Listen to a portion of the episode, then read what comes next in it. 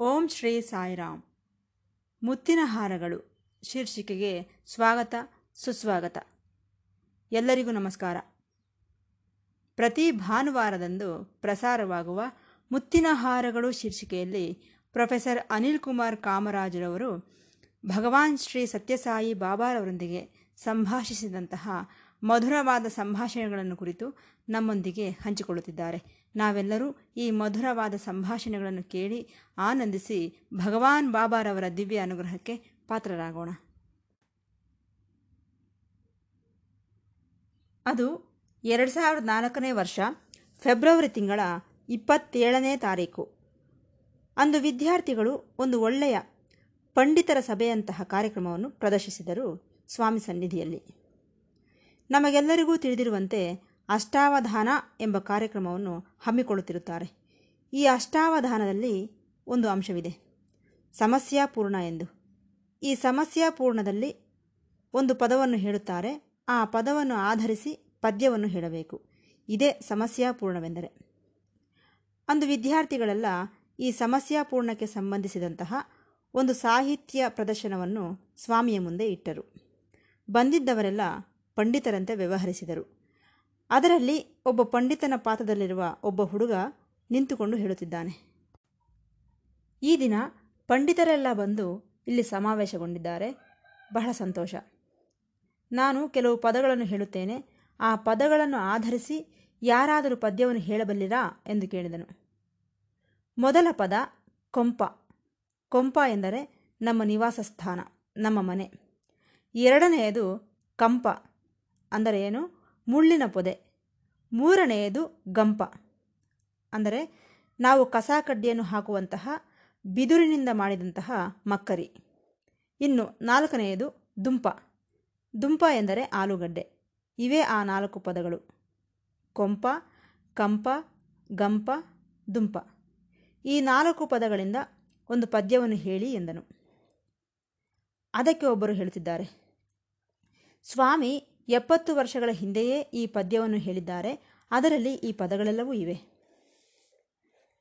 ಮಲಿನಪು ಕೊಂಪ ರೋಗಮೂಲ ಬ್ರಕ್ಕೆಡು ಕಂಪ ಮಲಿನಪು ಕೊಂಪ ರೋಗಮೂಲ ಬ್ರಕ್ಕೆಡು ಸೇವಕ ಗಂಪಯಾತ ಸಂಚಲನಮು ಪೊಂದು ದುಂಪ ಗಂಪಯಾತ ಸಂಚಲನಮು ಪೊಂದು ದುಂಪ ಭವಸಾಗರ ಮೀಡಗಲಲೇನಿ ಗಂಪ ಅಂಬುಲ వదిలంబులు చూడు మన మెచ్చుదలంబగ భవసాగర మీడగలలేని గంప అంబుల వదిలంబులు చూడు మన మెచ్చుదలంపగ దేహమింక నిశ్చలమన్నంబుబోకు మనస హరిపాదములాశ్రయింపవే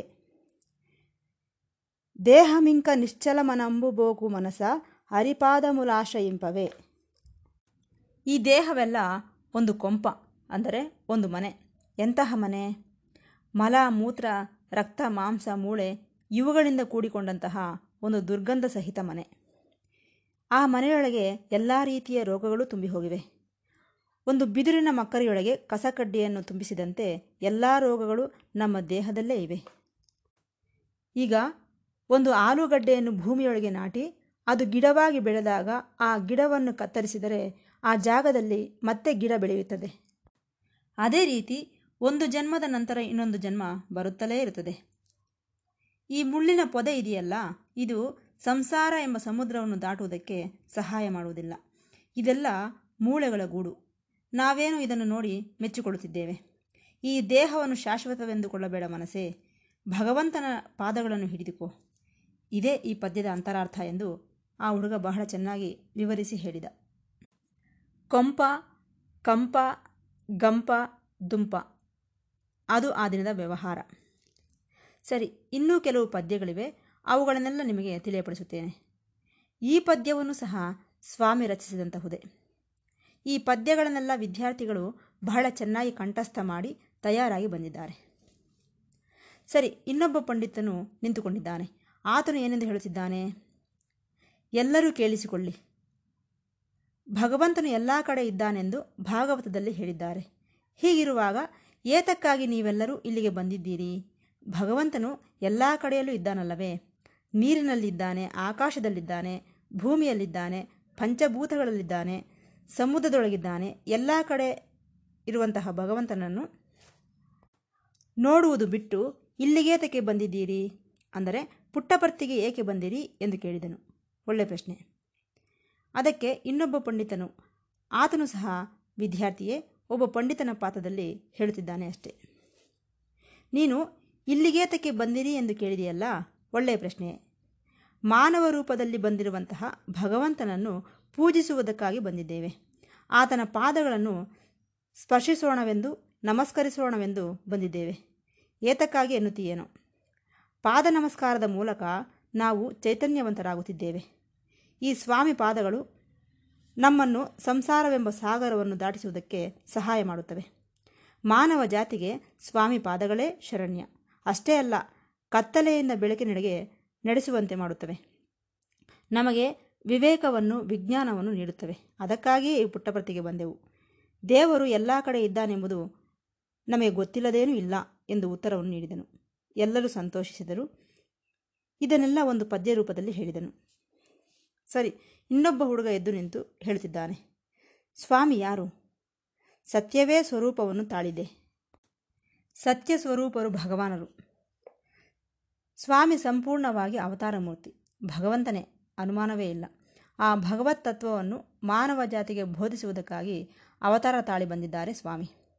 ಭಗವಾನ್ ಬಾಬಾರವರ ಪಾದಗಳನ್ನು ನಾವೆಲ್ಲರೂ ಪೂಜಿಸೋಣ. ಮಾನವ ಜಾತಿಗೆ ಅದೇ ಶರಣ್ಯ. ನಮ್ಮ ಕ್ಷೇಮಕ್ಕೂ ಸಹ ಸ್ವಾಮಿ ಪಾದಗಳೇ ಪ್ರಧಾನ ಎಂದು ಬಹಳ ಚೆನ್ನಾಗಿ ಹೇಳಿದನು. ಈ ಪದ್ಯವನ್ನು ಸ್ವತಃ ಆ ಹುಡುಗನೇ ಬರೆದು ಎಲ್ಲರ ಮುಂದೆ ಹೇಳಿ ಎಲ್ಲರ ಪ್ರಶಂಸೆಗೆ ಪಾತ್ರನಾದನು. ಆ ನಂತರ ಇನ್ನೊಬ್ಬ ಹುಡುಗ ಎದ್ದು ನಿಂತು ಹೇಳುತ್ತಿದ್ದಾನೆ. ಇನ್ನೊಂದು ಪದ್ಯವಿದೆ. ಅದನ್ನು ಸಹ ಭಗವಾನರೇ ಬರೆದಿದ್ದು. ಅದು ನಿಮಗೆಲ್ಲರಿಗೂ ತಿಳಿದೇ ಇರುತ್ತದೆ. ಯಾವುದು ಆ ಪದ್ಯ? ಯಾರು ಕಾಷಾಯ ವಸ್ತ್ರವನ್ನು ಧರಿಸಿದ್ದಾರೋ, ಯಾರು ದಯೆಯಿಂದ ತುಂಬಿದ್ದಾರೋ ಯಾರ ಸೌಂದರ್ಯ ಪ್ರಪಂಚದಾದ್ಯಂತ ಗ್ರಹಿಸಲ್ಪಟ್ಟಿದೆಯೋ, ಯಾರ ಪಾದಗಳು ಪದ್ಮಗಳಂತಿವೆಯೋ, ಯಾರು ವಿಭೂತಿಯನ್ನು ನಮಗೆ ಅನುಗ್ರಹಿಸುತ್ತಿದ್ದಾರೋ, ಯಾರು ವಿಶ್ವವ್ಯಾಪಿತವಾಗಿದ್ದಾರೋ, ಯಾರ ಶಿರೋರಾಶಿ ಕೂದಲುಗಳು ಉಂಗುರಗಳಂತಿವೆಯೋ, ಯಾರು ಸಂಪೂರ್ಣವಾಗಿ ವೈರಾಗ್ಯವನ್ನು ಹೊಂದಿದಂತೆ ಇರುವರೋ, ಯಾರು ಕರುಣೆಗೆ ಮತ್ತೊಂದು ಹೆಸರೋ, ಯಾರು ವಿಶ್ವಶಿಲ್ಪಿಯಾಗಿದ್ದಾರೋ, ಆ ಭಗವಾನ್ ಬಾಬಾರವರಿಗೆ ನಾನು ನಮಸ್ಕರಿಸುತ್ತಿದ್ದೇನೆ. ಅವರನ್ನು ಆರಾಧಿಸುತ್ತಿದ್ದೇನೆ. ಅವರೇ ನನ್ನ ಭಗವಂತ ಎಂದು ಪಂಡಿತ ಪಾತ್ರದಲ್ಲಿದ್ದ ಒಬ್ಬ ಹುಡುಗ ಹೇಳಿದ. ಬಹಳ ಚೆನ್ನಾಗಿದೆ. ಆಗ ನೋಡಿ, ಎಲ್ಲರೂ ಭಕ್ತರೇ ಅಲ್ಲವೇ? ಸಾಯಿ ಕುಲ್ವಂತ್ ಹಾಲೆಲ್ಲ ಚಪ್ಪಾಳೆಯೊಂದಿಗೆ ಮುಗಿಲು ಮುಟ್ಟಿತು. ನಂತರ ಮತ್ತೊಬ್ಬ ವಿದ್ಯಾರ್ಥಿ ಎದ್ದು ನಿಂತು ಹೇಳುತ್ತಿದ್ದಾನೆ. ನಮಗೆಲ್ಲರಿಗೂ ಗೊತ್ತು, ಮುರಳಿ, ವೇಣು, ಫ್ಲೂಟ್, ಭಗವಂತನಾದ ಕೃಷ್ಣ ಪರಮಾತ್ಮನ ಕೈಯಲ್ಲಿ ಈ ವೇಣುವಿದೆ. ಆತನು ಯಾವಾಗಲೂ ಸಹ ಈ ವೇಣುವನ್ನು ಬಾರಿಸುತ್ತಿದ್ದನು ಆ ವೇಣುವಿಗೂ ಸ್ವಾಮಿಗೂ ಇರುವಂತಹ ಸಂಬಂಧವೇನು? ಭಗವಂತನಿಗೂ ಈ ವೇಣುವಿಗೂ ಇರುವಂತಹ ಸಂಬಂಧವೇನು ಎಂದು ಕೇಳಿದ. ಒಳ್ಳೆ ಪ್ರಶ್ನೆ. ಆಗ ಮತ್ತೊಬ್ಬ ವಿದ್ಯಾರ್ಥಿ ಅದಕ್ಕೆ ಉತ್ತರವನ್ನು ಹೇಳುತ್ತಿದ್ದಾನೆ. ಫ್ಲೂಟ್ ಆ ವೇಣುವಿನ ಒಳಗೆಲ್ಲ ಖಾಲಿಯಾಗಿರುತ್ತದೆ. ಅದಕ್ಕೆ ನವರಂಧ್ರಗಳಿವೆ.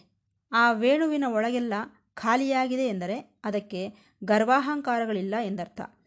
ಅದಕ್ಕಿರುವ ನವರಂಧ್ರಗಳು ನಮ್ಮ ಶರೀರಕ್ಕಿರುವ ನವರಂಧ್ರಗಳಿಗೆ ಸಮಾನ.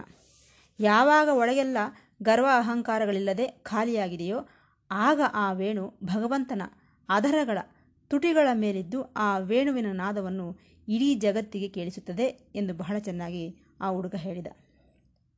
ಕೊನೆಯದಾಗಿ ಮತ್ತೊಂದು ಮಾತನ್ನು ಹೇಳಿದನು. ಪ್ರೇಮ ಎಂಬುದು ಭಕ್ತಿ ಭಾವವನ್ನುಂಟು ಮಾಡುತ್ತದೆ. ಭಗವಂತನ ಮೇಲಿರುವ ಪ್ರೇಮಕ್ಕೆ ಭಕ್ತಿ ಎಂದು ಹೆಸರು. ಇದಕ್ಕೂ ನಮ್ಮ ವಿದ್ಯೆಗೂ ಯಾವುದೇ ಸಂಬಂಧವಿಲ್ಲ.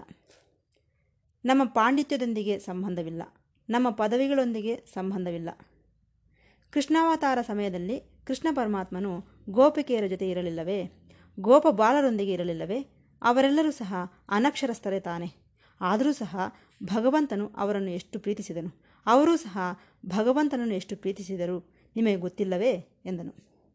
ತಕ್ಷಣವೇ ಮತ್ತೊಬ್ಬ ಹುಡುಗ ಎದ್ದು ನಿಂತು, ಹೌದು, ನಿಜಾನೇ. ಈ ವಿದ್ಯೆಯೂ ಸಹ ಒಂದೊಂದು ಸಾರಿ ಅಡಚಣೆ ಉಂಟು ಮಾಡುತ್ತದೆ. ಭಗವಂತನನ್ನು ನಾವು ಗುರುತಿಸಲು ಸಹ ಕಷ್ಟವಾಗಿ ಬಿಡುತ್ತದೆ. ಆ ರೀತಿ ಈ ವಿದ್ಯೆ ಅವಿರೋಧವಾಗಿ ಬದಲಾಗುವಂತಹ ಅವಕಾಶವಿದೆ. ಆದ್ದರಿಂದ ಈ ವಿದ್ಯಾವಂತರೆಲ್ಲ ತಮ್ಮ ಮನಸ್ಸಿನ ಮೂಲಕ, ತರ್ಕದ ಮೂಲಕ, ವಾದೋಪವಾದಗಳ ಮೂಲಕ ಭಗವಂತನನ್ನು ತಿಳಿದುಕೊಳ್ಳೋಣ ಎಂದುಕೊಳ್ಳುತ್ತಾರೆ. ಅದು ಅಸಾಧ್ಯ. ಭಗವಂತನು ನಿನಗೆ ತಿಳಿಯುವಂತಹವನಲ್ಲ ಸಂಪೂರ್ಣವಾಗಿ. ಈ ನಿಮ್ಮ ವಾದೋಪವಾದಗಳು ಕೆಲಸಕ್ಕೆ ಬರುವುದಿಲ್ಲ. ಇಷ್ಟಕ್ಕೂ ವಿದ್ಯಾವಂತನಿಗೆ ಎಲ್ಲದರ ಬಗ್ಗೆಯೂ ಗೊತ್ತೇ ವಿನಃ ತನ್ನ ಬಗ್ಗೆ ಮಾತ್ರ ತಿಳಿದಿಲ್ಲ.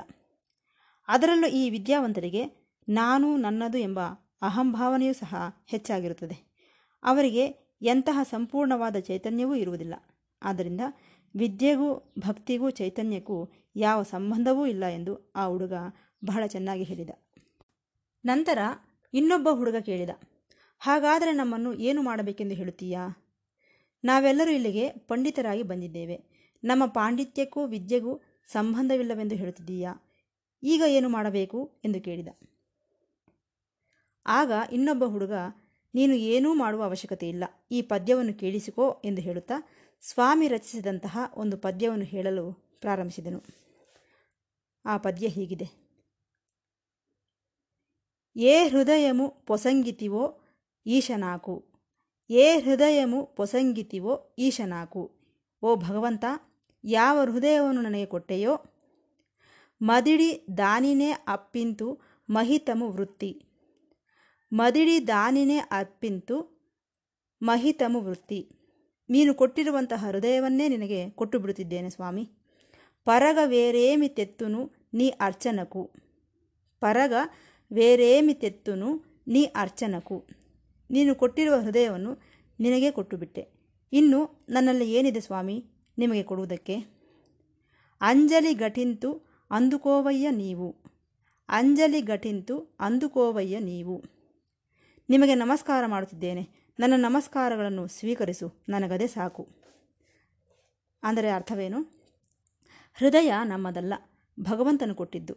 ಭಗವಂತನು ಕೊಟ್ಟಂತಹ ಆ ಹೃದಯವನ್ನು, ಪ್ರೀತಿಯಿಂದ ತುಂಬಿರುವಂತಹ ಆ ಹೃದಯವನ್ನು ಮರಳಿ ಭಗವಂತನಿಗೆ ಕೊಡಬೇಕಾದಂತಹ ಅವಶ್ಯಕತೆ ಇದೆ.